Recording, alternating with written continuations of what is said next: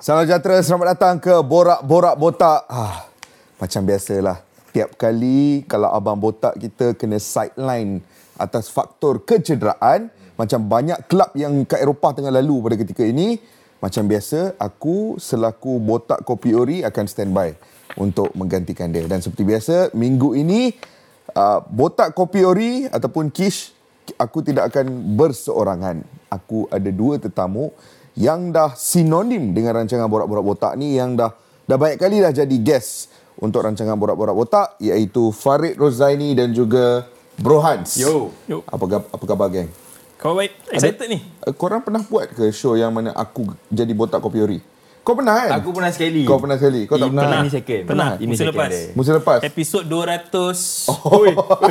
31 rasa. Aku rasa bangga botak dengar kau hafal episod 200. Hari ni episod apa? Kalau hari ni episod 853. Ui, cepatnya masa berlalu. Dia macam tu lah. Masa tu benda yang fleksibel. So dia boleh sentiasa bertukar kan. Macam prinsip kejurulatihan Ten Hag lah. Sentiasa bertukar. Sentiasa bertukar. Aku tak nak bahasakan masa. Tanpa membahasakan masa lebih lanjut, sebab banyak topik menarik yang kita nak cover. Tapi kita nak mula rancangan hari ini dengan membicarakan January transfer window yang tak seberapa rancak. Di sebalik banyak perpindahan yang baru saja anda saksikan tadi, daripada Region ke Brentford lah, Jadon Sancho pulang ke Borussia Dortmund, Timo Werner menyertai Spurs. Nampak macam ada beberapa perpindahan yang berlaku, tetapi secara realiti, kalau kita bandingkan January transfer window kali ini dengan January transfer window dalam mungkin 2, 3 ataupun 4 musim lepas, kali ini sebenarnya agak senyap. Tak banyak bisik. Even deadline day pun tak ada kecoh apa. Deadline day tak ada kecoh apa langsung. Biasa Fabrizio pun relax je, berehat kat rumah tu. Biasa deadline day aku tunggu tau. Aku akan berjaga dan aku akan tunggu momen-momen maknanya yang gila-gila ni muncul lah. Tiba-tiba macam mana tadi, like totally silent bro. So nothing there. Tak ada apa. Dia punya TV pun macam tak on je. Biasa kan kalau deadline day kita TV dia sejam lagi. 30 minit lagi. So macam sangat senyap. Dan kalau kita perasan, kebanyakan yang kita sebut tadi, Jadon Sancho, Eric Dier dan juga Sergio Ramos, kebanyakannya adalah loan sahaja. Sebenarnya itu berkait rapat dengan soalan yang aku nak tanya sebenarnya. Adakah kekurangan kerancakan dekat jendela perpindahan Januari ini, salah satu faktor terbesar di sebaliknya adalah situasi FFP? Situasi kewangan yang sedang menjadi isu hangat di kalangan kelab-kelab besar. Macam Chelsea kita tahu dah kena berhati-hati. MU tak cerita lah. Dari tahun lepas dah kena berhati-hati. Tahun lepas punya Januari pun dia dah main loan dah. Betul. Musim ni pun nak cari loan lagi. So adakah situasi FFP ni yang memberikan kekangan? Untuk aku, yes, aku akan cakap is one of it. You know, FFP bila tengok pada apa yang berlaku pada Everton, you know, dan sekarang ni ongoing, insya-Allah akan terjadi pada Nottingham Forest. So satu benda yang sangat-sangat ditakuti, lebih-lebih lagi dalam kelab Premier League. Kalau misalnya kelab-kelab Serie A, kita tak boleh nak cakap apa sebab itu antara perkara yang boleh dianggap normal sebelum ni. Diorang dah memang kaki free transfer dan loan dah tahun-tahun dah tu. Betul. Tapi kalau untuk Premier League sangat-sangat jarang berlaku sebenarnya. So bagi aku in terms of it, antara yang lain mungkin disebabkan daripada faktor Saudi senyap. Bila kalau last summer kita tengok Saudi antara yang paling pelopor segala benda. Betul. In the whole Europe semua orang nak dibelinya, tapi untuk this time kita tengok Saudi sangat-sangat senyap. So bila Saudi senyap, yang lain pun automatik senyap. Dan lagi pun kita tahu yang sekarang ni sedang berlangsungnya dua kejohanan, iaitu AFCON dan juga Asia Cup. Iaitu sedikit sebanyak memberi kesan yang mana kita tahu kelab tak nak lepaskan pemain sebab apa, dia pun dah short of players. Dan kelab yang nak pemain pun hanya cari macam tadi, hanya cari loan sebab sementara nak menampung kembalinya pemain mereka daripada dua kejohanan ni. Dan macam aku sebut tadi, Chelsea of course lah. Kalau kita nak betul, sebenarnya season lepas yang rancak banyak yang Chelsea je. Betul tak? So bila Chelsea senyap, kita pun macam tak ada modal lah nak buat cerita. Dan untuk aku agree kalau Todd Boehly dia buat satu perkara macam letak tanda pause ataupun stop for this transfer window. It's okay. Sebab sebelum ni dia dah spend yang boleh dikatakan kebanyakan transfer tu macam just ambil je, you know, something like that. Dan aku risau juga sekarang ni sebab nak kata Premier League sekarang ni, dia orang ni sebelum ni kelab yang mencari, hunter. Betul. So, adakah lepas ni bermula daripada Januari transfer window ni, dia orang became as a hunted. Sebab kita dah tengok salah satunya Jadon Sancho. You know, banyak lagi player Premier League yang mula diambil. Paling contoh paling simple, Eric Dier ke Bayern Munich. Paling rawak lah orang. Paling random yang paling orang random. Tak boleh nak imagine tiba-tiba Eric Dier ke Bayern Munich. So aku risau benda tu akan jadi bermula daripada saat ni. Dia lagi satu, kalau kau ambil kira sebenarnya berbanding dengan jendela perpindahan ke Eropah, jendela perpindahan bola sepak Malaysia yang lagi hangat sekarang ni. Macam-macam transfer kiri kanan. Baik kita cakap jendela perpindahan F1. Sampai semalam Fabrizio Romano dia punya tahap bosan dengan deadline day tu, sampai dia tweet here we go untuk Lewis Hamilton. Itu level dia bosan. Kalau tak, member tak ada masa nak minum air pun selalu kalau deadline day kan. Tapi di sebalik kebosanan deadline day dan kebosanan jendela perpindahan Januari kali ini, aku nak tanya korang, dalam banyak-banyak perpindahan yang berlaku, majoritinya loan signing kan, perpindahan mana yang paling menarik perhatian korang?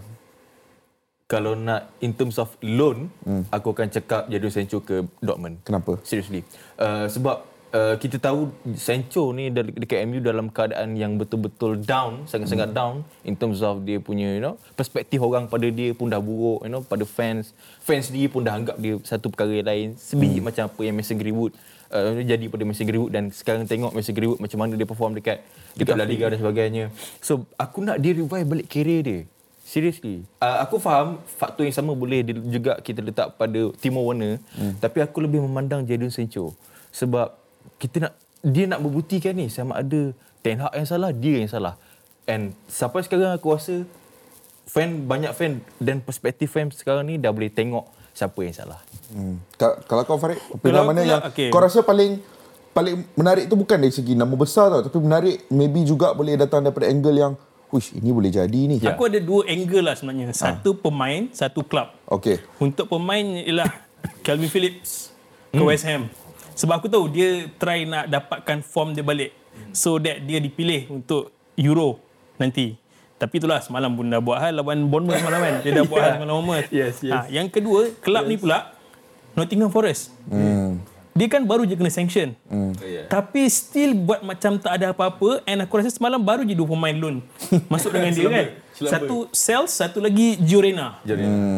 So aku macam like, okay, ini menarik. Kenapa dia orang macam, aku rasa dalam 3 musim lepas hampir 43 perpindahan yang dibawa oleh Nottingham Forest.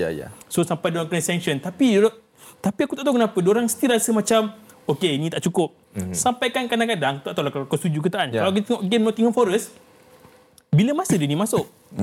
Bila masa dia ni main Nottingham Forest, tiba-tiba dia ada. Tiba-tiba ada. Kau tengok lagi 2-3 game kan? Bila masa pula dia ni ada kat sini? Ya. Sama macam tu. Betul. Aku faham perasaan kau lah, sebab buat untuk tempoh masa yang lama season lepas, aku tak boleh digest Renan Lodi tu main dengan Forest. Untuk tempoh masa yang lama aku tak nak digest benda tu. Kita nak tutup January transfer window, tapi sebelum tutup aku nak bagi tahu korang satu benda. Aku nak bagi tahu penonton kat rumah pun satu benda. Ini hanya spekulasi aku, jangan ambil sebagai fakta. Tapi kalau korang perasan, sahabat rancangan ini Faiz Gurun hari tu dia dah upload story dengan Enes Unal. Dekat Getafe dia upload story dengan Enes Unal. Keesokan harinya Enes Unal join Bournemouth. Aku tak nak cakap apa lah. Tapi kalau lepas ni orang start panggil dia Faiz Romano, kita tak tahu. Aku tak boleh nak salahkan siapa-siapa lah. Fabrizio Gurun ke? Kita dah tak boleh buat dah. Hari ni dia upload gambar, esok dah pindah masuk Bournemouth. Itu level lain tu. Okay, kita nak wrap up topik berkaitan dengan transfer window. Sekarang ni kita nak berubah dan melihat kisah seorang pemain yang sepanjang 1 minggu lepas ini banyak menerima kritikan, menerima kutukan juga di media sosial, tetapi malam tadi berjaya menjaringkan gol untuk Manchester United. Banyak yang sebenarnya kalau kita nak explore masalah-masalah yang dialami oleh Marcus Rashford sepanjang 1 minggu lepas ini, tetapi aku nak mula dengan perlawanan malam tadi. Awal pagi tadi, perlawanan di mana Marcus Rashford meledak jaringan pertama untuk Man United. Dalam aku rasa minit keempat ke minit kelima. Terus dah skor. And that finish. Itulah finish yang sebenarnya penyokong-penyokong nak tengok daripada dia lebih konsisten. Agree, betul. bagi aku first of all bila tengok pada jaringan dan juga performance Rashford masa first half awal game pagi tadi, bagi aku itu antara jawapan yang paling, orang cakap paling straightforward lah. You know, berlaku selepas bukan selepas lah, maknanya dalam jangka masa yang isu ni tengah bermain lagi. Isu dia pergi ke kelab malam, you know, calling to sick dan sebagainya. So bagi aku game pagi tadi merupakan satu game yang aku harap ini adalah, you know, satu peluang ataupun satu jalan untuk dia kembalikan balik dia punya form dia. In one of it, you know, aku harap benda-benda macam tu je. Fareed, aku nak tanya kau pasal perbandingan dua perspektif ni lah. Walaupun dia skor malam tadi, tetapi isu yang menyelubungi Marcus Rashford ni belum selesai sepenuhnya. Yeah. Dan sekarang ni ada dua perspektif berkenaan dengan insiden dia di mana dia pergi ke kelab malam, esoknya tak dapat hadir melaporkan diri untuk training, akhirnya kena drop daripada skuad lawan Newport. Dua perspektif. Satu is aku ambil contoh perspektif yang dikongsikan oleh Rio Ferdinand dalam podcast dia. Rio Ferdinand kata yang Marcus Rashford sekarang ni adalah seorang leader dalam pasukan. Kau leader, kau dah kau umur 26, kau dah leader. Kau bukan lagi pemain muda. Kau dah leader dan sekarang ni pasukan kau bukan berada dalam kedudukan ataupun form yang baik. Betul. Pada waktu yang sama, kau sendiri pun bukan berada dalam form ataupun prestasi yang terbaik. Mengambil kira tiga situasi ini, sepatutnya kau lebih berjaga-jaga dengan apa yang kau lakukan dalam kehidupan peribadi. Supaya tak memberikan ruang untuk orang lain mengkritik kau. Itu perspektif Ferdinand. Lepas tu dalam rancangan Stick to Football pula, Roy Keane. Pandangan dia pula, ini aku terkejut kat sebab selalu aku ingat Roy Keane ni kaki-maki. Tapi Roy Keane kali ni dia cakap, oh tapi Rashford 26 tahun. Kita pun waktu 26 tahun, kita 27, kita 28. Kita pun banyak buat benda-benda yang bodoh. Ini satu kesilapan, satu saja. Satu kesilapan dalam satu musim yang panjang, normal. Setiap pemain akan melakukan kesilapan. Memang salah tetap salah. Tapi tak perlu pun nak mengkritik dia sebegitu. Dua perspektif ni, pandangan kau. Pada aku ialah sekarang ni, kalau kita tengok daripada perjalanan Marcus Rashford lah. On the field dia tahu dia memang bagus dulu. Cuma season ni memang dia deep. Tapi off the field, kita tahu apa yang dia buat untuk kanak-kanak dekat UK sampai dapat MBE. Itu meletakkan dia dalam satu spotlight yang mana kanak-kanak pun akan look up kepada dia tau. Satu lagi, sebagai seorang pemain bola sepak, engkau tak boleh lari yang kau public figure. Ke mana-mana kau pergi, kamera akan cari kau. Berita akan tulis tentang kau. Apa reaksi yang kau berikan dalam padang, luar padang, semuanya akan jadi bahan penulisan media-media yang akan dilaporkan dan seterusnya akan mempengaruhi fans kau, peminat kau. Satunya, kalau kau baca dan kalau kau layan benda tu, dia akan menyebabkan, aku tak cakap sepenuhnya, tapi kau mungkin akan terkesan sikit dan prestasi kau merudum. Okey, tak kisah, walaupun kau main dengan bagus ke, kau main dengan tak bagus ke, kau perlu take accountability terhadap apa yang kau tunjukkan kepada publik sebagai seorang pemain dan juga sebagai seorang manusia. Dalam kes Marcus Rashford ni pula, kadang-kadang aku terfikir, kenapa kes-kes disiplin macam ni sering kali dikaitkan dengan klub Manchester United? Aku kadang sampai terfikir, adakah ia berpunca daripada Manchester United sendiri ataupun City of Manchester? Sebab kita tengok Anthony, tapi Manchester City case. Tak ada kes tu. Tak ada kes. Sebab dia bandar yang sama. Sebab Balotelli dah belah. Maknanya masalah pemain lah tu. Dan satu lagi, kita tengok kenapa aku cakap City of Manchester? Berapa banyak player Manchester City dan Manchester United yang pernah kena pecah masuk? So, benda-benda yang sosial macam tu mungkin tak sampai kepada pemain, tetapi sedikit sebanyak menjejaskan diorang punya perjalanan harian. Aku rasa down lah hari ni. Aku jumpa kawan aku jawab, bro, semalam ada kelab baru buka, jom kita pergi. Mungkin, kita tak tahu. Cumanya dalam kes Marcus Rashford ni, aku rasa ni bukan kali pertama pun dia buat hal yang kena macam tu dengan Ten Hag. Dia pernah lambat dan Ten Hag tunjuk, dan itulah justifikasi yang orang gunakan untuk sabitkan Jadon Sancho. So pada aku, kalau nak kata semalam tu adalah respons terbaik, mungkin atas padang. Tapi dia perlu tunjukkan lebih lagi di luar padang sebab aku rasa memang younger generation yang dekat Manchester look up tu dia. So, aku nak tanya pandangan kau, Bro Hans, tapi pandangan aku adalah bahawa Marcus Rashford tengah lalu something dalam personal life dia. Aku tak tahu apa. Mungkin kita sendiri tak tahu apa, tapi macam sebab keputusan-keputusan yang dia lakukan ni bukan keputusan seorang yang berada dalam keadaan minda yang terbaik pada ketika ini. Betul. Tambah pula kalau kita tengok statistik, nak bandingkan rekod dia season lepas dan rekod dia season ni, penurunan yang mendadak. dari segi jumlah rembatan yang dia lakukan, dari segi jumlah peluang yang dicipta. So penurunan itu yang sedikit sebanyak menjejaskan sedikit prestasi dia. Tapi persoalannya, apa yang boleh menyebabkan penurunan seperti itu dalam seorang pemain berskala besar seperti macam Marcus Rashford? Untuk aku macam ni, aku akan petik balik apa yang Jose Mourinho pernah cakap, you know. Man United ni daripada dulu dia ada 4 orang player yang daripada era dia yang nampak gayanya sampai sekarang tak berubah. A few of it. Player yang sangat-sangat talented, sangat-sangat boleh pergi ke reach level world class. Among of it, Luke Shaw, Anthony Martial, Marcus Rashford dan juga Hazel Lingard. Hazel Lingard dah gone. Tinggal Rashford, Martial dan juga Luke Shaw. Luke Shaw, orang boleh ketepikan dia disebabkan masalah injury. Rashford, orang sentiasa perlukan dia. Tanggungjawab. You know, Anthony Martial, kita tahu apa yang berlaku pada Anthony Martial. So bagi aku, bila dengar balik apa yang Mourinho pernah cakap dan sampai ke sekarang masih lagi berlaku dan player-player ni masih lagi ada dalam kelab. So bagi aku ini daripada segi tanggungjawab player itu sendiri, tanggungjawab diri dia sendiri. Aku faham dia berada dalam form yang sangat-sangat luar biasa sampai rating FIFA dia pun naik 85, 86 dan sebagainya berbanding 83 sebelumnya. So bagi aku ini tanggungjawab player itu sendirilah dan memandangkan ini dalam kelab ni pun kita tengok berlaku beberapa benda yang aku cukup-cukup tak minat.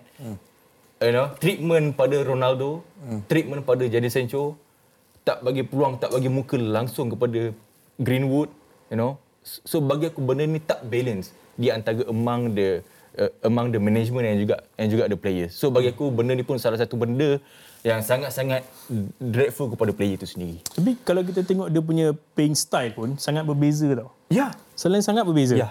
Musim ni dia sangat stagnan. Kita ambil dua player lah yang kita boleh comparekan di sebelah kiri kan. Satu Jeremy Doku, satu lagi ialah Marcus Rashford. Marcus Rashford sementara nak tunggu dia punya left back overlap, dia stagnan. Ya. Dia stagnan. Overlap tolak bola. Jeremy Doku walaupun dia nak tunggu dia punya left back overlap, dia akan keep the ball moving. So itulah beza dia pada beza. Gaya permainan dia dah berubah sikit. Kita tak nampak lagi darting runs dia ke dalam box dan sebagainya. Harap-harap sebab hari itu dapat laporan yang agent dia iaitu abang dia sendiri ada beberapa wakil Rashford termasuk Rashford sendiri datang duduk berbicara dengan Ten Hag, John Murtough, rasanya ada wakil daripada Ineos juga. Harap-harap akan ada sinar barulah. Kerana Marcus Rashford ni dari segi potensi tak sebut dah lah. Dah malas nak bangkitkan potensi dia sebab memang luar biasa. Tapi kita berharap akan ada sinar kebangkitan lah daripada Marcus Rashford. Tutup chapter Marcus Rashford. Kita nak berehat sebentar kerana selepas ini kita nak berbicara sedikit tentang Barcelona.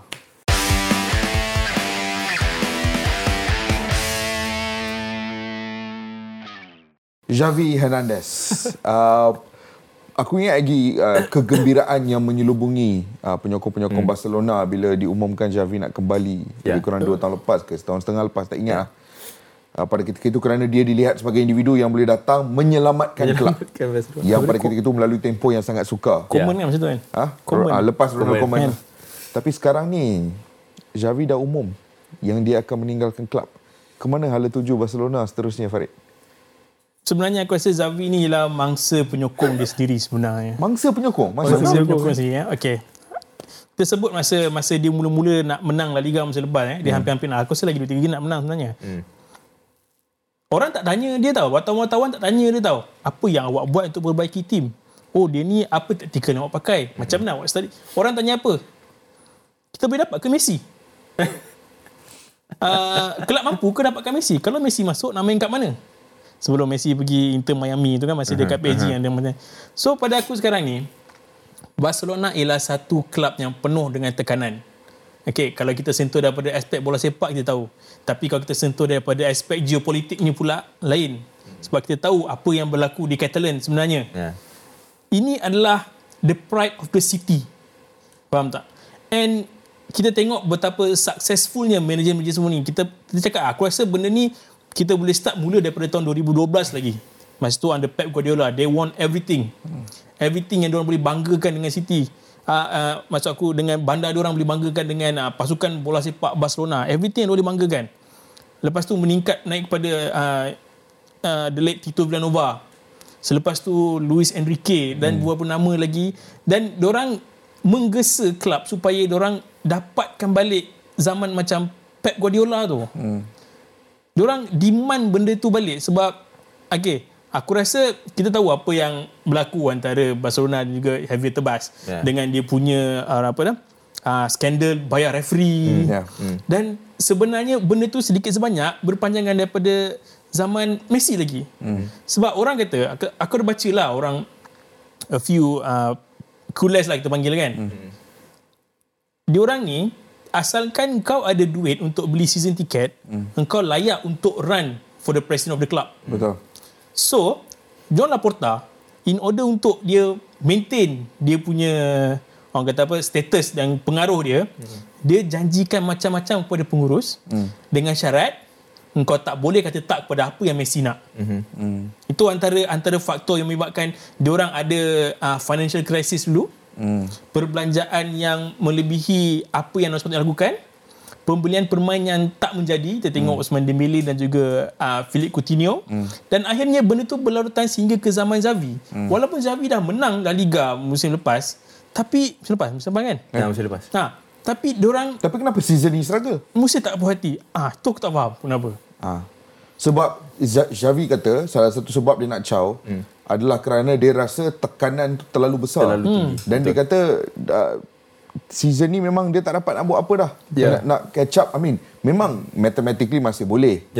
Tetapi jurang tu dah agak jauh dah. Apa yang menjadi penyebab di antara kejatuhan musim lepas dan musim ni? Yang menariknya, sebab daripada awal season Xavi ada cakap tau, at least for this season Barcelona wajib ada satu trofi. Satu trofi dan sebagainya. So, bagi aku, dia dah nampak realistik, dia dah nampak masa depan kat situ. You know, round 16 against Napoli, you know, La Liga dah berapa point dah? 10-11 point dengan Girona, you know. Dan sekarang ni tinggal Copa del Rey saja yang sebenarnya agak realistik untuk dia orang. Malangnya, game ketiga, perjumpaan pertama berjumpa dengan tim sesama La Liga, dia boleh kalah. Yang macam tu. So, bagi aku benda ni, aku rasa betul lah tu, based on apa yang dia cakap pada awal season, yang kalau you know tak dapat satu trofi, dia akan step down. So nampaknya benda ni berlaku. Aku yakin dalam bulan-bulan yang akan datang kita akan dapat gambaran yang lebih jelas tentang masalah-masalah yang sedang dialami. Sekarang ni short and sweet aku nak tanya korang, sebab Deco, sporting director, dikatakan nak buat revamp yang besar. Dia nak jual banyak pemain-pemain yang gaji besar, yang tak function, yang tak contribute apa-apa kepada klub, dan dia nak kena bawa masuk satu jurulatih baru, satu projek baru dengan pemain-pemain baru. Sekarang ni market kejurulatihan tu tengah rancak, banyak klub nak mencari. Liverpool nak mencari new coach. MU kalau lepaskan Ten Hag, aku tak tahu, kena cari new coach juga. Kalau korang Deco lah, short and sweet, kalau korang Deco, siapa yang korang hire untuk mengemudi Barca projek baru ni? Dia ada dua perspektif lah, sama ada aku nak puaskan klub bola sepak atau aku nak puaskan fan. Kalau aku tak, kalau dari perspektif bola sepak, jangan ambil kira fan. Aku nak Rafa Márquez kot. Rafa Márquez. Walaupun dia muda macam Xavi, yang tak ada pengalaman macam Xavi juga. Pep Guardiola pun tak ada pengalaman. Tapi kita tak tahu what can happen. Sebab macam kau cakap tadi, nak projek baru, revamp baru, dia kena seseorang yang faham juga kelab. Xavi memang faham kelab, tapi maybe macam kau cakap tadi, the pressure is too immense pada dia. So sebagai seorang pengurus yang pegang Barcelona B, sebab macam kita tahu dulu Pep dulu masuk, antara nama yang dia keluarkan first Ronaldinho, dua Deco. And dia bawa naik Pedro dan juga Sergio Busquets. So maybe lah pada aku Rafa Márquez boleh buat benda yang sama di Barca. Daripada Barca B mungkin dia nampak something, sebab aku rasa rumours pun dia agak leading France sekarang ni. Kalau kau? Aku dengan Barcelona ni terus terang 5 years back, 6 years back, semenjak hujung era Messi, aku dah nak jelak lah sebenarnya. Tengok dia orang punya revamp, tengok dia orang punya proses, you know, dan sebagainya. So bagi aku untuk kali ni aku nak dia orang revamp dengan cara yang agak keluar daripada dia orang punya prinsip. Radikal lah. Korang apa? Korang Jose Mourinho? Jangan. Ada rumours. Of course. Betul. Ada rumours. Ubah heritage. Kalau aku akan proceed dengan Julian Nagelsmann. Lepas Euro lah kira. Yes. Sebab kontrak dia sampai Euro je rasanya. Yes. Nagelsmann. Sebab apa? Sebab aku nak diorang keluar betul daripada style coolers diorang tu yang sebelum ni diorang buat dan buat dan buat dan tak jadi-jadi. So aku nak diorang approach dengan satu benda lain.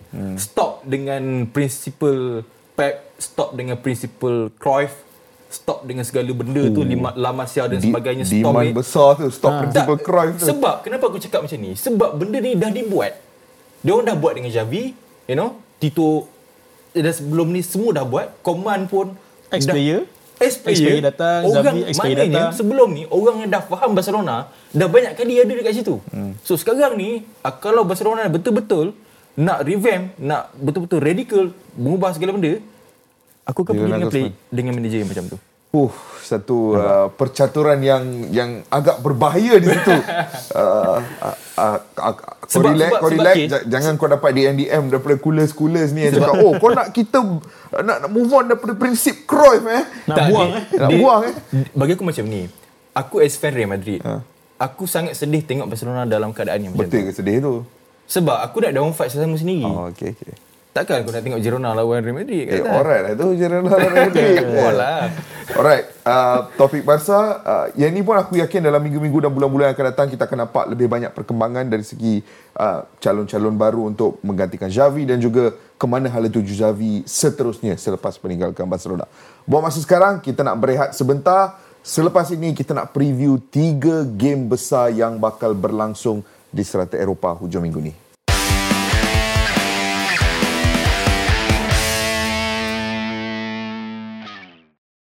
Ada 3 perlawanan besar yang akan berlangsung di serata Eropah hujung minggu ini. Tapi satu yang sedang mendominasi naratif-naratif menarik di media sosial pada ketika ini adalah pertemuan besar melibatkan 2 pasukan yang sedang mencabar Manchester City untuk menjadi juara Liga Perdana Inggeris. Jom kita tengok Match of the Week untuk minggu ini. Ini adalah kedudukan semasa Liga Perdana Inggeris musim 2023-2024. Seperti yang dikatakan, Liverpool, Man City dan Arsenal adalah 3 pasukan yang sedang berebut. Sebenarnya Spurs tak adalah jauh sangat. Spurs dengan Villa tu 43 mata. Tapi Man City dan Arsenal terikat 46 mata walaupun Man City main 1 perlawanan kurang dan Liverpool masih kekal unggul dengan 51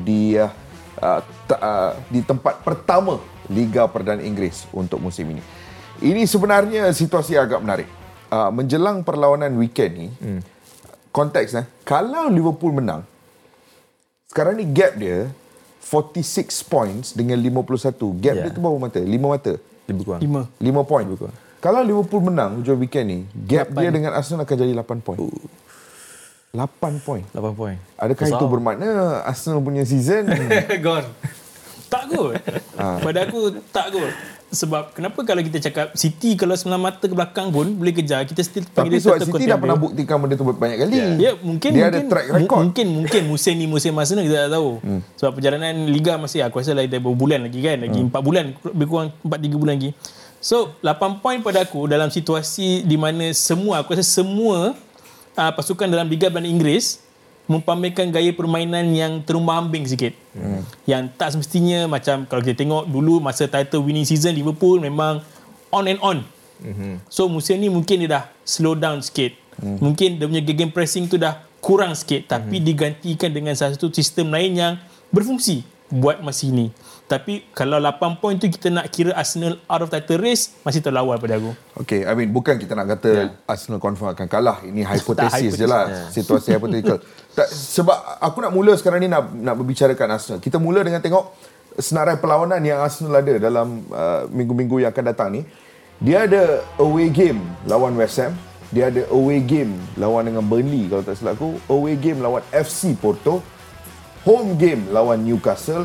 Away lawan Sheffield. Ada 4 game away, hanya 1 sahaja home. Dan salah satu game away tu Champions League lah, kita tolak tepi. Kalau tengok Premier League, dia ada 3 away, 1 home. Away dekat West Ham ni tak senang. Betul, bogi team.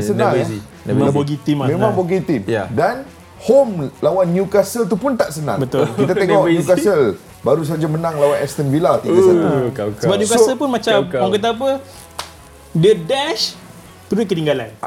So 5 perlawanan seterusnya ni termasuk juga game lawan Liverpool. ini boleh menjadi defining period untuk musim Arsenal. Agree. Aku agree about tu. Lagi-lagi kalau tengok pada game against West Ham, yang kita tahu West Ham sentiasa akan step up dekat tempat sendiri against big team. Betul. Dan kita tahu Newcastle. Newcastle bagi aku season ni walaupun dia orang jahanam macam mana pun, tapi kalau against big team, kau tengok semangat dia macam mana, you know. Sampai PSG pun dah kena, you know. Arsenal pun kena sebelum ni, dan aku risau benda tu berlaku lagi. Aku ada satu frustration tentang Arsenal ni. Frustration adalah Arsenal ni tak ada killer instinct. Kalau kita tengok Man City dan juga Liverpool, the one thing yang diorang ada adalah that natural killer instinct di bahagian hadapan. Contoh, hang bagi peluang yang mana possibility untuk hang jaringkan gol tu mungkin contoh 30%. Peluang di mana nilai XG dia agak rendah, tapi dia akan finish. Yes, dia ada that killer instinct. Arsenal, baru-baru ni aku tengok game lawan Nottingham Forest, aku jadi geram. Sebab banyak kali nampak macam korang nak betul-betul boleh, nak menggulingkan bola tu masuk dalam gawang slow je. Take some shots. Ambillah percubaan atau lakukan rembatan dari luar kotak, penalti dari kawasan-kawasan berbahaya. Aku dah cukup berpuas hati dengan cara mereka merencanakan serangan di bahagian tengah, tapi bila sampai to the final third, diorang seolah-olah tak ada killer instinct tu lah, Farid. Ya, betul, aku setuju dengan kau. Macam kita tengok tadi, macam bila kau sentuh pasal Liverpool tadi kan, walaupun dia punya pemain paling berpengaruh Mohamed Salah tak ada, tapi pemain lain step up. Okay, Luis Diaz sangat efektif, Diogo Jota sangat efektif, Darwin Nunez walaupun dia orang kata apa, semangat tu ada lah. Semangat tu betul, semangat tu ada, tapi itulah sumbangan dia. Itu yang dia bawa. Tapi macam game Arsenal tu, aku tahu berapa kali Smith Rowe tu sepatutnya take shot, tak take shot. And aku rasa gol daripada Jesus tu tu pun ada sedikit element of luck kat tu. Dia try tu, keeper memang tak jangka bola tu masuk, dan luck on right on the side pada aku. Dia lagi satu yang aku geram sikit dengan Arsenal ni adalah macam kita sebut tadi, lack of killer instinct tu. Season ni mereka adalah pasukan kedua terbanyak melakukan rembatan. Liverpool nombor satu paling banyak shots, Arsenal nombor dua. Tapi dari segi ketepatan hantaran, Arsenal nombor 15 kat liga. Ketepatan rembatan, shot accuracy, Arsenal nombor 15 kat liga. So itu, these are the things yang boleh impact kau punya pasukan, especially kalau kau nak compete on banyak kejohanan-kejohanan berbeza. That's why banyak penyokong Arsenal macam geram sikit kenapa dia tak sign striker, tak kisahlah pada permulaan musim ataupun pada January transfer window. Sembang pasal striker, Liverpool pula dia ada bersepah striker kat depan.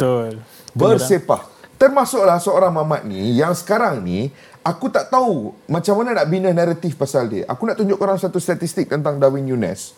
Statistik bagaimana dia adalah pemain yang paling banyak membazirkan peluang di pentas Liga Perdana Inggeris musim ini. 20 big chances miss jika dibandingkan dengan Erling Haaland, jika dibandingkan dengan Ollie Watkins, Alexander Isak dan juga Nicholas Jackson. Dia ada dua cara kau nak interpret statistik ni. Satu is, Darwin Nunez ni bukan finisher yang luar biasa, banyak bazirkan peluang, which kau tengok mata kasar aku, kau boleh tahu. Tapi lagi satu cara kau nak interpret benda ni, Darwin Nunez adalah pemain yang bijak dan sentiasa boleh berada dalam ruang di mana boleh mencipta peluang untuk diri dia. Walaupun ada half chance dia akan ambil. Untuk kau bazirkan 20 chance, kau kena terlebih dahulu ada 20 chance tu. Kau faham tak? So that's why aku sendiri tak dapat nak draw conclusion aku tentang Darwin Nunez ni. Nunez ni, ini very very typical, very very sebiji dengan Timo Werner tau. Timo Werner Chelsea, prime Timo Werner Chelsea, memang inilah Nunez. Tapi Timo Werner kat Chelsea pun dia slow. Tak skor jumlah member season ni dah berapa gol dah. Kalau kau tengok goal contribution, dia nombor 2 belakang Mohamed Salah. Dekat Liverpool. And dia sentiasa akan assist Salah dalam game-game yang dia main bila Salah ada. Bagi aku macam nilah. Energy dia ada, dia ada positive impact dalam team ni, you know. Dia selalu nak thrive ke depan, you know. Dia selalu nak beat defender. Tapi bagi aku, instinct killer ataupun poacher punya style, aku rasa dia tak ada lah. Sebab, you know, ada beberapa striker yang bila dia nak score, dia akan tengok dulu tempat mana yang dia nak score sebelum dia terima bola, you know. Let's say dia terima bola, dia tahu dekat mana dia nak letakkan bola tu, di mana, di ruang mana. Tapi aku rasa Nunez bila dia dapat bola, aku rasa dia main rembat dia tu. Bila dia main dalam keadaan rembat, dia dalam keadaan yang struggle tanpa dia ambil, like let's say kita misalnya take 5 kan. Ambil take 1 second lah. Untuk take 2 second untuk dia berhenti sekejap dan untuk dia shoot. No, aku rasa Nunez tak buat benda-benda macam tu. So maybe, that's why bagi aku maybe ni strength dia kot.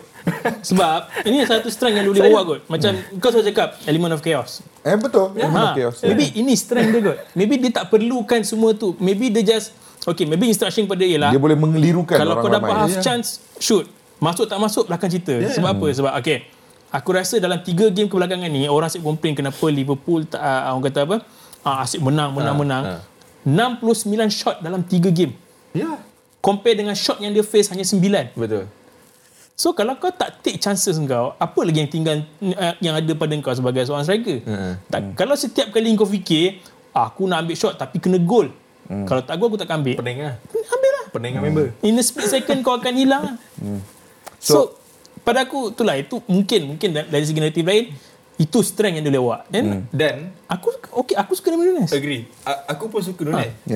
Tapi Nunez ni aku pun suka dengan Nunez. Tapi tu lah, aku tak boleh nak form aku punya naratif pasal Muhammad ni. Tak boleh justify kan. Nunez ni dia sangat-sangat beruntung dia ada ability macam gini, you know, tapi dia ada sikit kekurangan daripada segi scoring. Dia sangat-sangat beruntung dia berada dalam tim Liverpool yang kanan boleh skor, kiri boleh skor, tengah boleh skor. Kalau dia berada dalam tim Man United aku rasa sekarang ni, dia pasti akan dihentam setiap minggu. Season ni Darwin Nunez muncul pemain Premier League pertama untuk skor 10 biji dan assist 10 biji. Yeah. That's why aku cakap kita tahu dia banyak bazirkan peluang, tapi at the same time dia masih lagi skor. So kau nak geram tapi at the same time kau cukup suka dengan dia. So it's dia adalah enigma bola sepak lah. Satu lagi kan, kalau kau perasan lah kan, dia punya bilangan offside dah turun. Dah turun. Semakin baik dah tu. Semakin baik. Okay, short and sweet. Prediction korang untuk game ni, Arsenal Liverpool. Pendek. Untuk aku akan cakap Liverpool akan win. Scoring dalam 2-1. Yep. Farid? 1-0. Very tight game. 1-0 Liverpool. Very tight game. Sikit lah. Klopp akan resign dan sebagainya. Aku rasa ini satu throughout decision untuk Liverpool. Yalah, adalah satu boost moral yang kau. Dia sekarang pemain-pemain akan mula berjuang untuk dia. Yes. Sebab musim terakhir. Dan ada sikit naratif yang bagi tahu siang semenjak daripada bulan 11 hari tu, a few of them dah tahu dah yang Klopp akan resign. So perasan tak? Semenjak daripada bulan 11 tahun lepas. Momentum mereka dah lain macam nak. Dia fighting spirit balik lain macam. Level lain. Alright, hujung minggu ni Arsenal lawan Liverpool, jangan lupa tengok game ni. Tapi sekarang kita nak mengalihkan fokus ke satu lagi pertemuan besar di pentas Serie A di antara Inter Milan dan juga Juventus. Pertemuan di antara dua pasukan yang berada di tangga teratas Serie A pada ketika ini. Dua pasukan yang mana rekod jaringan mereka sedikit berbeza. Yeah. Tetapi rekod defensif hampir sama. Inter bolos 10 gol, Juve bolos 13 gol. Yeah. Antara dua rekod defensif terbaik di Eropah musim ini. Aku nak start sikit dengan nak borak sedikit tentang Inter Milan. Nak borak sedikit tentang Juventus terlebih dahulu. Di sebalik rekod defensif mereka, salah satu sebab juga diorang boleh compete season ni dekat Serie A and put pressure on Inter Milan adalah kerana sejak kebelakangan ini nampak seperti Dusan Vlahovic dah dapatkan semula sentuhan jaringan dia. Dia punya rhythm. Aku rasa season ni memang sebenarnya kalau siapa yang layan Vlahovic dia pada awal, dia tahu yang perkembangan career Vlahovic ni dekat Juventus ni memang season inilah dia punya sweet spot. Yang memang sebenarnya kau kena thrive dalam season ni. Nak tak nak, tak kisah walaupun sekarang ni Vlahovic perform dan sebagainya, kalau dia tak perform pun sebenarnya dalam season ni orang yang layan Juventus, orang yang layan Vlahovic pasti nak dia kena perform dari season ni. Sebab ini season tak silap ketiga ke dan sebagainya. So ini adalah peluang yang sebenarnya dia kena thriving. Kalau kita tengok statistik Dusan Vlahovic yang di pentas Serie A season ni, kita akan dapat gambaran lebih jelas. Ini adalah rekod jaringan dia sejak 1 Januari 2024. Lawan Salernitana rasanya first game tu away dia skor 1, assist 1. Kemudiannya lawan Sassuolo 2 gol. Kemudiannya 2 gol lagi lawan Lecce. Dan kemudiannya baru-baru ni 28 Januari 1 gol lagi dijaringkan di laman sendiri. So he's on a roll sekarang ni Vlahovic. And kita sedia maklum untuk penyerang mana-mana liga, mana-mana pasukan, penyerang ini adalah posisi yang berpaksikan momentum. Bila kau dah bina momentum tu, benda tu akan grow. Betul. Dan sekarang dia akan masuk ke dalam perlawanan besar ini berada dalam tahap terbaik. Vlahovic ni kan, kalau yang aku perasan lah, season lepas memang Juventus struggle. Dan bila dia menjaringkan gol pun, dia tak happy sebenarnya. Kau boleh nampak dengan cara dia celebrate gol tu. Sebab banyak rumours kan. And sekarang ni, barulah kau nampak dia happy. Especially masa gol free kick tu. Dia memang sangat gembira dengan gol tu. So, dari sudut yang lain, apabila kau berasa gembira dengan performance kau, kau akan rasa motivate tau untuk next game. Next game. Even dalam training, kau akan rasa motivate. Dan secara tak langsung juga, efek tu akan bersebaran terhadap kau punya rakan sepasukan. Okey. Aku tak akan cakap yang Vlahovic ni, ni Vlahovic terbaik. Bagi aku, Vlahovic terbaik tetap di Fiorentina. Gaya jaringan dia, dia punya pergerakan dalam kotak dia. Macam mana dia tak rasa kekok untuk hulur kepala. Kalau orang tak nak hulur kepala, tapi dia hulur kepala. Itu versi terbaik Vlahovic. Tapi yang aku nampak sekarang ni, yang compare untuk masa dia main Juventus musim lepas, ialah dia semakin gembira bermain dalam persekitaran macam ni. Satunya ialah sebab faktor mungkin diorang tak ada bola sepak Eropah satu, and the pressure is off untuk dia. Dan kalau kita perasan sekalipun, untuk kebanyakan klub Serie A ni kan, walaupun diorang perform, tapi spotlight tu dia tak macam La Liga tau. Kau spotlight kau kat situ je. At least kat situ kan. Tapi kalau macam musim ni, aku jamin kau lagi banyak dengar cerita pasal Roma daripada cerita Juventus. Walaupun Juventus perform, kau lagi banyak dengar cerita Inter daripada Juventus. So ini adalah satu persekitaran yang selamat untuk dia. Satu persekitaran yang membolehkan dia berkembang. Yang mana pressure dia memang off. Okay, aku boleh main bola sepak dengan cara aku sendiri.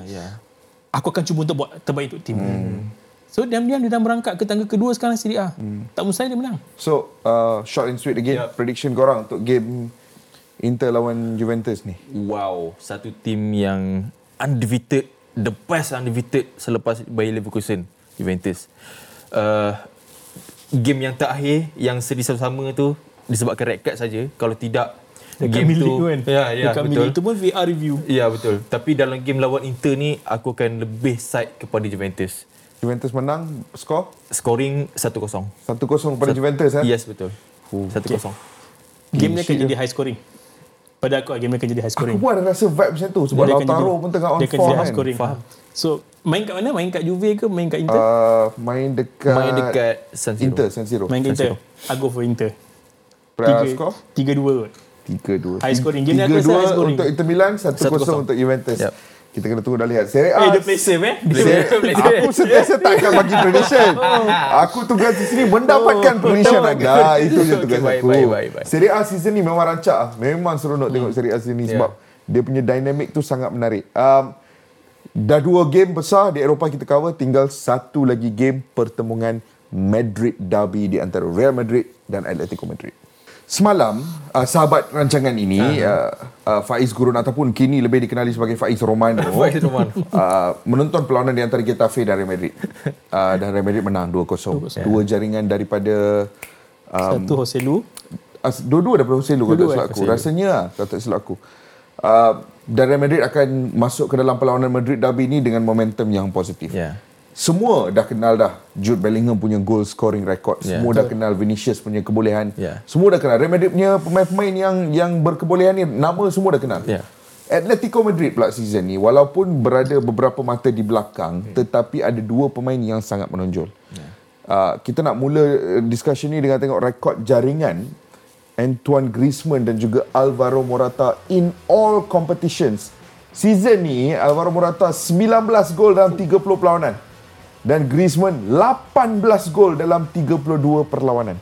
7 assist, 2 assist. Ini adalah gandengan duo Atletico Madrid yang sedang meletup ketika ini, Farid. Okay, kalau kita nak cakap pasal gol scoring rocket, kalau kita cakap pasal prestasi penjaringan gol bagi mereka berdua ni memang tak asing lagi lah. Kita tahu Griezmann memang boleh skor gol. Dia dah buat dengan Barcelona, dia dah buat dengan Sociedad, dia dah buat dengan Perancis. So aside dia lah. Sekarang ni mata tumpu kepada Alvaro Morata. Kenapa? Sebab, 2 tahun dia main Chelsea, 16 gol dalam Premier League. 10 daripada ialah header. 3 tap in, 2 open play pakai kaki. Masalahnya sekarang ni, kalau kau tengok gol-gol Morata musim ni kan, dia dah pandai dribble tau. Dia dah pandai dribble dia. Kalau dulu kita tengok posisi dia kan, dia mesti nak hampir ke kotak, berpandang ke tengah. Sekarang ni dia boleh dribble daripada tengah bawa ke depan. And bukan setakat tu je, ada satu gol yang Griezmann score tu, yang open goal tu. Aku rasa dia pun sekarang dah start untuk pandai tarik pemain. Dia dah pandai untuk open space supaya pemain-pemain di sekeliling dia untuk menjaringkan gol. Aku rasa mungkinlah ini adalah macam cakap pasal macam Vlahovic tadi. Juventus sekarang musim ni adalah persekitaran yang sama. Untuk Griezmann dan juga Morata, diorang adalah partnership yang selamat untuk diorang, yang diorang selesa bermain bersama. Sama macam Lukaku dengan Lautaro Martinez dulu. Sentiasa membantu antara satu sama lain. Sebab satunya, of course, posisi diorang tak coincide, tak collide. So, simple untuk seorang mencipta ruang dan seorang menjadikan gol. Dan keduanya, kalau kita tengok daripada aspek Antoine Griezmann tu pula, musim ni, kalau sebelum ni dia perlukan stepping stone, musim ni dialah stepping stone. Dialah untuk membantu pemain lain. Walaupun aku rasa Morata taklah muda, 31. Tapi dia memberikan satu, orang kata apa, bukanlah tunjuk ajar, tapi macam tak apa, kita boleh menang game ni. Kau buat apa kau buat, aku buat macam biasa. Season ni Saul Niguez pun agak improve, lebih banyak minit permainan bersama Atletico. Tetapi berbalik kepada Alvaro Morata tu, sebelum ni orang selalu ada mainkan naratif yang orang ramai tak faham apa yang jurulatih terkemuka di seluruh dunia ni nampak dalam Alvaro Morata. Sebab dia kalau pindah, mesti dia pindah kelab-kelab besar je ni. Atletico, Juventus, Real, Chelsea. So, orang selalu tertanya apa yang mereka nampak. Tapi aku rasa musim ini memberikan gambaran yang cukup jelas apa sebenarnya jurulatih besar ni nampak dalam Alvaro Morata. Boleh dapat pada Alvaro Morata. And yes, dalam season ni, Aku tak nak ketepikan season sebelum, tapi aku sebab season sebelum okey je dia rekod jaringan okey je. Sebab yang best ni pasal duo ni, bila cakap pasal Griezmann dan juga Morata, dia thrive dalam season yang sama dan dia thrive selepas dia tak perform yang gila-gila dalam season yang sebelum. Griezmann lebih kurang terlalu banyak isu dengan Barcelona lah, perpindahan lah sana sini sampai ganggu dia punya style yang sebelum ni ada Suarez dekat Atletico Madrid. So dia tak boleh nak thrive dekat situ. So bagi aku ini adalah momen yang paling cantik untuk Griezmann dan juga Morata sendiri untuk buktikan yang diorang ni sebenarnya adalah one of the pelopor dekat Atletico Madrid dalam zaman sekarang ni. Dan yang paling best pasal Atletico ni, daripada dulu sampai sekarang kau masih duduk under Simeone. Bila kau duduk under Simeone dengan tactical style macam gitu dan kau berada dalam kelab ni agak lama, aku rasa diorang sebenarnya sangat-sangat boleh tu untuk pergi lagi jauh daripada apa yang ada sekarang ni. So sekarang ni aku nak tanya korang prediction macam biasa. Tapi konteks ni menarik sebab dalam bulan Januari je, dua tim ni dah lawan each other 2 kali dah. Dan dua-dua game high scoring. Dua-dua game high scoring, 4-3 dengan 5-3 kata salah aku kan. So berdasarkan dua game tersebut, game ni boleh kita sifatkan sebagai final Madrid derby bulan Januari. Final. Siapa korang rasa menang prediction? Wow. Aku ni pun high scoring kan aku rasa ni. Kau rasa high scoring kan? Sebab defensif dua-dua pun tak apa cantik sangat kan. Aku rasa 3 sama. Tiga sama. So draw lah. Mak, dia ni play safe juga Dalam season dalam season sebelum, aku tak pernah enjoy macam gini bila tengok Real Madrid against Atletico Madrid. Tapi this time level lain. First game tak mengecewakan, second game tak mengecewakan, dan aku harap third game ni tak mengecewakan. Aku expect 3-2 untuk Real Madrid. 3-2 untuk Real Madrid So Real Madrid menang lah. Kira Derby Januari ni Real Madrid menang lah. Siri Januari ni dia menang. Ya, sebab dia dah ada salinan kat situ. Yang sebelum ni kan Atletico dah cuba untuk ni, dan yang masa first game kan teruk gila untuk Atletico Madrid. So aku rasa 3-2 tu satu result yang short and sweet untuk kedua-dua tim. And both team last defeat against each other Madrid last kalau Madrid. Menarik. Madrid derby untuk minggu ni sangat menarik untuk kita saksikan. Aku rasa itu saja. Masa mencuburui kita. Sebab kata Abang Botak Ori lah. Masa mencuburui kita. Terima kasih kepada semua yang menonton di rumah. Kita berharap Abang Botak akan kembali daripada kecederaan yang dialami, dan mungkin dia akan kembali mengemudi kerusi ini minggu hadapan. Juga Abang Faiz Romano, kita ucapkan selamat pulang lah ke tanah air, dan mungkin dia boleh jadi ejen untuk play-play. Transfer window pun dah tutup dah. Lalang balik. Dah habis dah job. Enes Unal punya job pun dah settle dah.